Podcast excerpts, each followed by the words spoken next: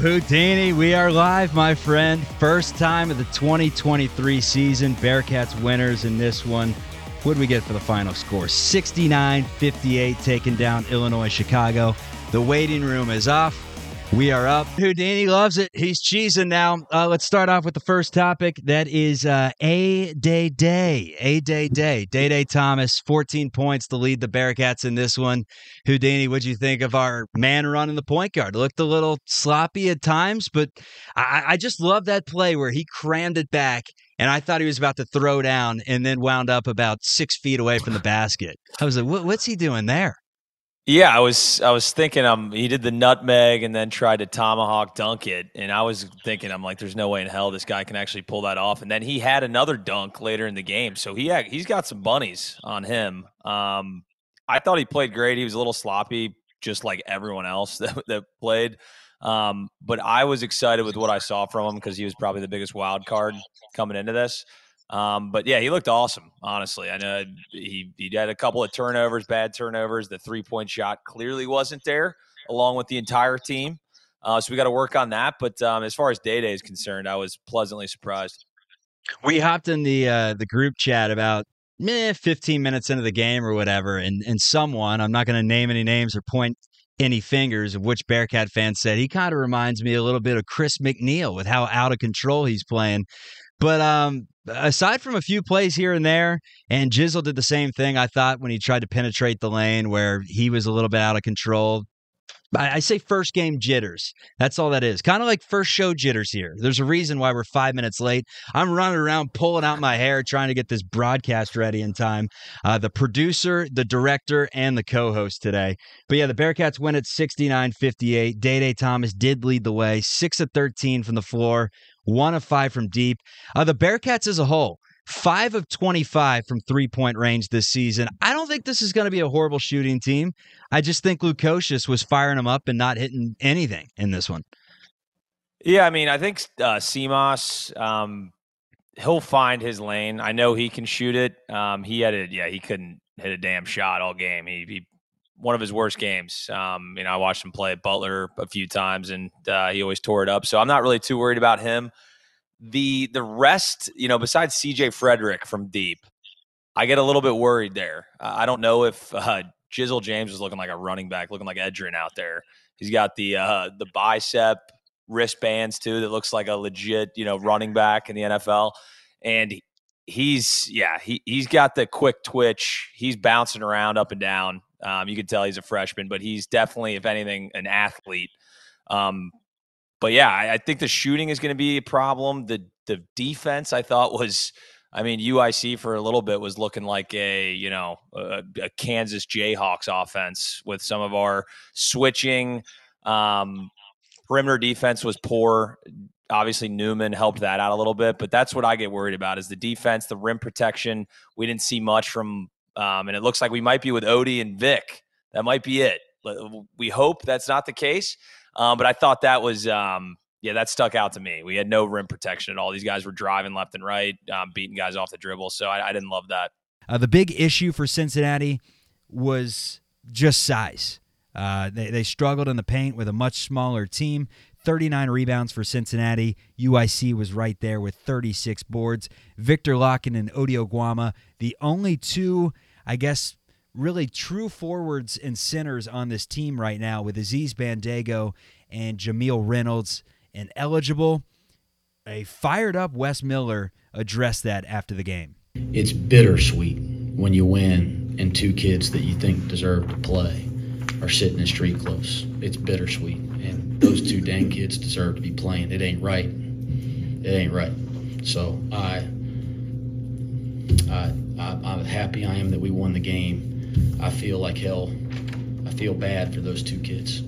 And yes, our team would be different with them. Yes, that's true. But, and I'll recognize that, that that would make us a better team. And heck, I want us to be a better team. But those two dudes, they, they deserve to be playing basketball. I cannot see who what it serves to keep I don't I don't know what it serves to keep them from playing basketball he took a massive gamble this offseason. He has two scholarships open right now. If Aziz Bandaogo, who's from Utah Valley, is it Utah Valley State? I don't even know. The Wolverines, um, who's a who's a stud, by the way. I think he's Cincinnati's best player if he's eligible. The way that he can defend down low, the way that he can finish the oop, and quite frankly, he had some post moves last season.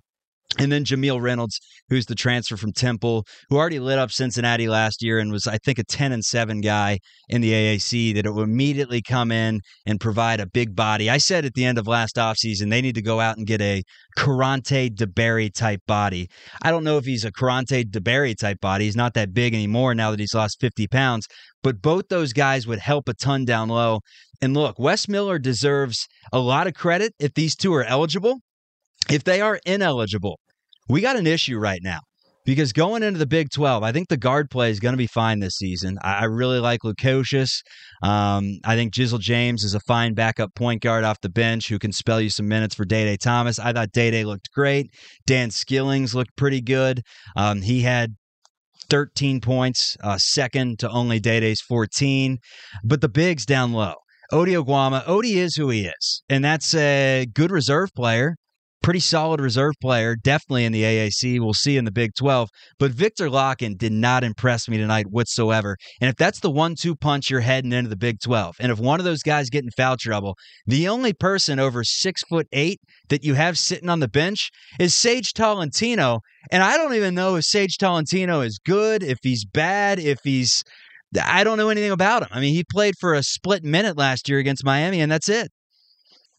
Yeah, I don't necessarily love the idea of, you know, Sage matching up with Hunter Dickinson when we, you know, inevitably play Kansas and the likes of those teams.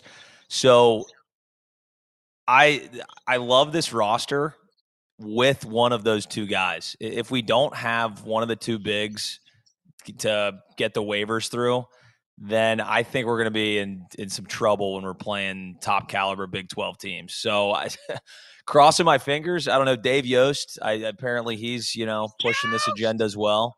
Yeah.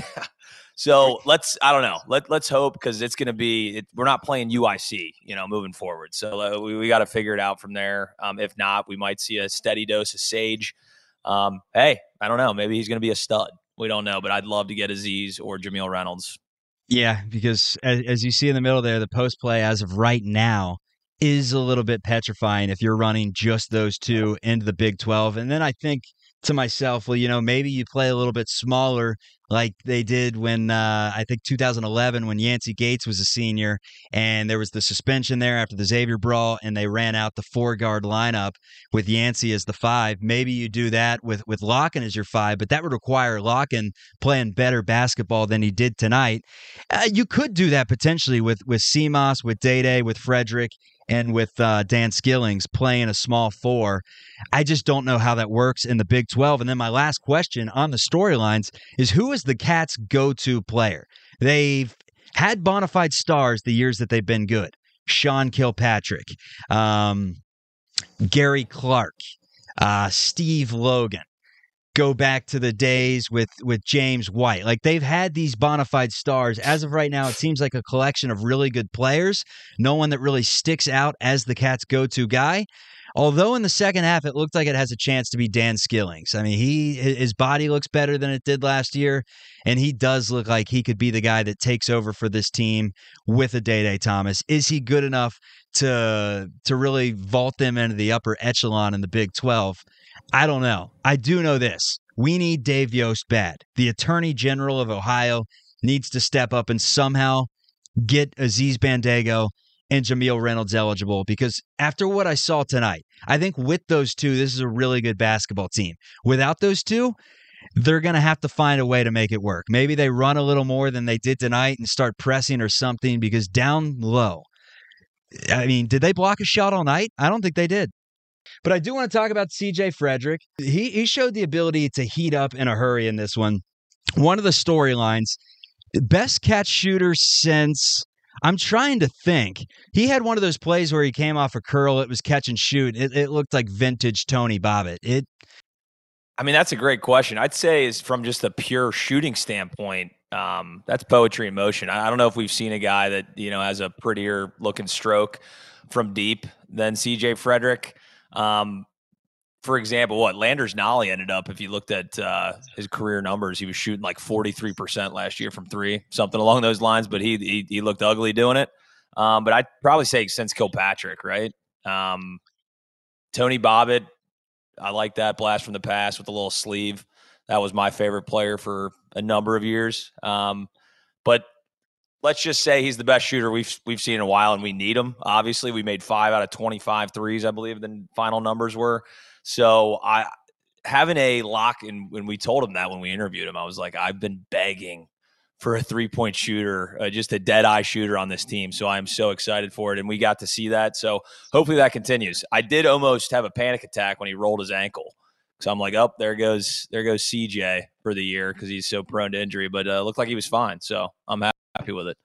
Rayvon Griffith, man, when are we free in Rayvon Griffith? I, I was really bummed that we didn't get to see any of them tonight.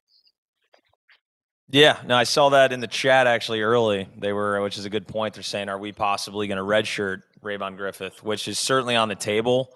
I didn't foresee that happening, but based on all the preseason chatter, no pun intended, um, it sounded like he wasn't really being brought up much. So, I mean, we we have some decent wings. Um, you would think. I, I don't know where Josh Reed falls into the equation. Is Josh Reed going to continue to play? because it, it kind of just seems like when he's in there, like nothing happens. It's just like, oh, there's there's Josh Sanders. Reed, he'll brick a three. He's a young right. Jermaine Sanders, right? He kind of just runs around and, and you don't say his name ever until Mick Cronin forgets to to put him in the scorebook and you get a technical against Harvard, you know?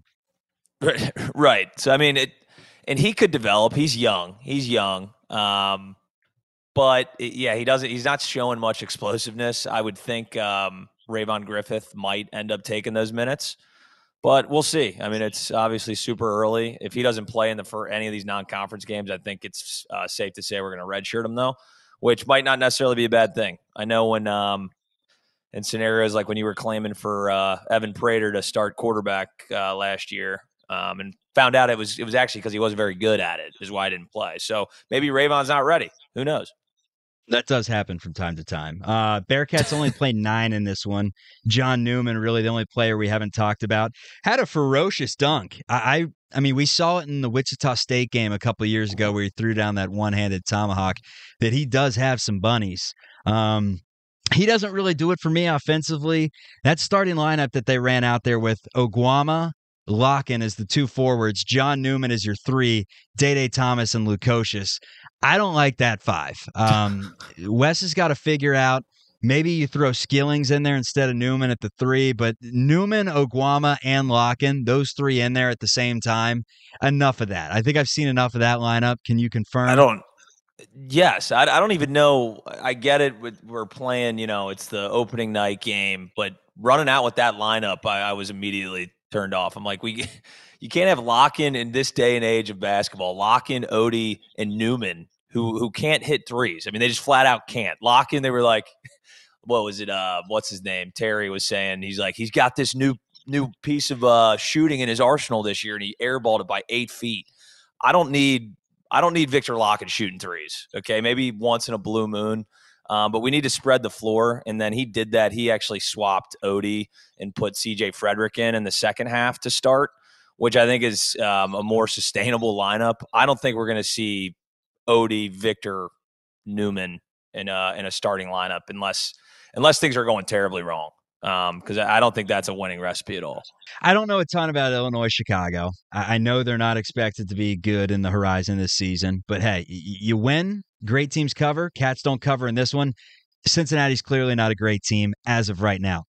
They only play the nine players, which is a little frightening to me because, like I said, I thought that depth and versatility and being able to play a, a bunch of guys was going to be a strong suit of this team.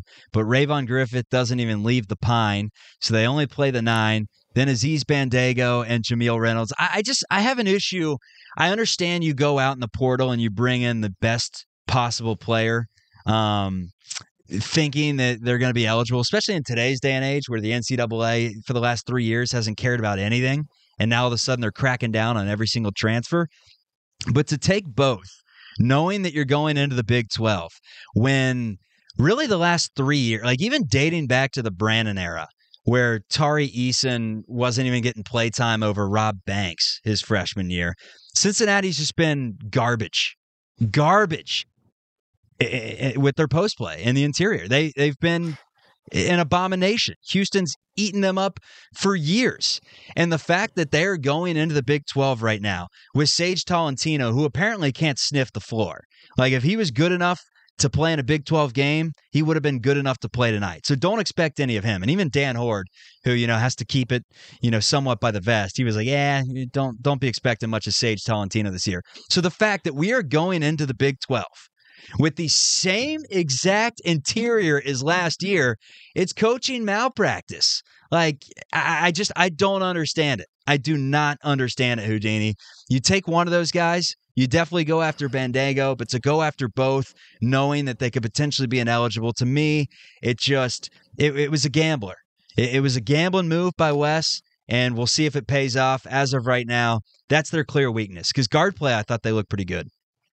Yeah, I would agree, and I don't think, to be fair to Wes, and uh, you know, I guess you can. It's still at the end of the day on him. Either way, he, it, from all accounts, he did not think there was really any chance that these guys wouldn't be playing. Um, and it sounds like that's what the NCAA kind of put forth to these kids too, because Aziz or Jamille, they're not transferring if they think they have to sit out a full year. Just not what people do in this day and age. So everybody thought they were playing. Hell, I did. And now we got Dave Yost, the Attorney General. He's he believes they're playing. So I it, it's a it's a weird time right now, right? As far as these transfers, because obviously everybody thought they were going to play. So I don't know how much we can pin it on Wes. I wish he would have maybe got one of them and then one sure lock, no matter what. This guy's suiting up.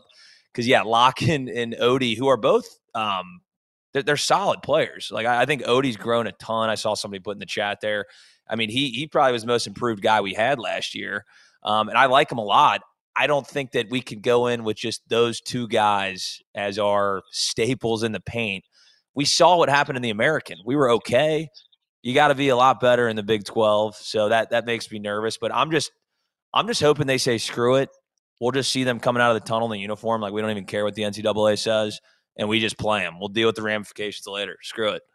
Screw it. Screw it. That's our motto this year. Cincinnati Bearcats basketball. Screw it. Screw um, it. Cats are 1 0. They got Detroit Mercy on Friday. Here's the good news, man. We're going to be waiting a minute for Aziz and, and Jamille, it would seem, because even if they are eligible, you would imagine it takes them a second to get up to speed. I mean, they are practicing, but game speed, you would imagine it takes them at least a few games, and that's fine because they got Detroit Mercy on Friday. They got Eastern Washington on Sunday as long as they can get them for Northern Kentucky, you're feeling pretty decent about Cincinnati in that game. If they don't have them, I mean, you hope it's not two straight losses to Northern Kentucky. Then you got Georgia Tech, a road game at Howard. Uh, nothing crazy right there. Even without those two, Cincinnati could easily be 6 and 0 heading into Florida Gulf Coast, make that 7 and 0. We're not worried about Lob City. They don't have those guys there anymore. Then it's Xavier on uh, December 9th. So a little over a month from today, the Bearcats' big test at Cintas Center. Let's just get these guys eligible. As of right now, it, it, feels like we're not talking about a full team. And if it is a full team, I'm slightly frightened. I was very excited about this team in the offseason. I still think Lukosius is going to play better than he did today, and he's someone that you can rely on with the Dan Skillings. Day Day Thomas, I thought was as good as advertised this offseason, um, with CJ Fredrick calling him one of the most impressive players on the team. I really like what I saw from Day Day. Um, it, it, just really is the bigs that, that scare me right now. To your point, we don't have a necessarily a go-to guy just yet. It might be a combination of a Skillings, uh, Day Day, Lukosius, depending on the day. But I'd love to have a guy like Aziz where the lob threat is there. He can block shots, protect the ball um, at the rim. So I hate to, we're sounding like a broken record, but Aziz, Jamille, we need you guys on this roster. That's really what it comes Jeez. down to. So we're, we're just praying for that. But I liked everything else that I saw. It was obviously pretty heinous shooting performance, sloppy. Um, as you would expect, these guys are almost the entire roster is brand new. So a little sloppy, but I thought um, a lot of the guys showed uh, good promise for what we can expect this year. Yeah, based on uh, Dan Skilling's stroke, I don't expect him to really be a big time three point threat this year, really at any point in his career. But you, you saw it, man. He can get to the basket. We were afraid that maybe he's like a, a Shaq Thomas or a Darnell Wilkes. He already is bigger than both those guys physically, um, stronger. And he, I think he's a little more polished and skilled even at this young age. So you got to love what you saw from Dan Skillings, CJ Fredrick, the sharpshooter, uh, Jizzle James. Didn't look like a freshman out there with the way that he was able to use his physicality. Was pretty good defensively, but when Dan Hoard said he he liked to speed it up a little too much to the point where it got a little sloppy out there, made him extra sloppy for you. Yeah, he, he did look a little sloppy out there with a few turnovers, and he was 0 of 2 from deep as well. Day Day looked great. Simas is going to be better than that. Newman, he's Newman. Oguama was Oguama. Lakhin, I thought he was um I thought he was going to be a little bit better than he was in this one, but either way, Cincinnati wins it 69 to 58.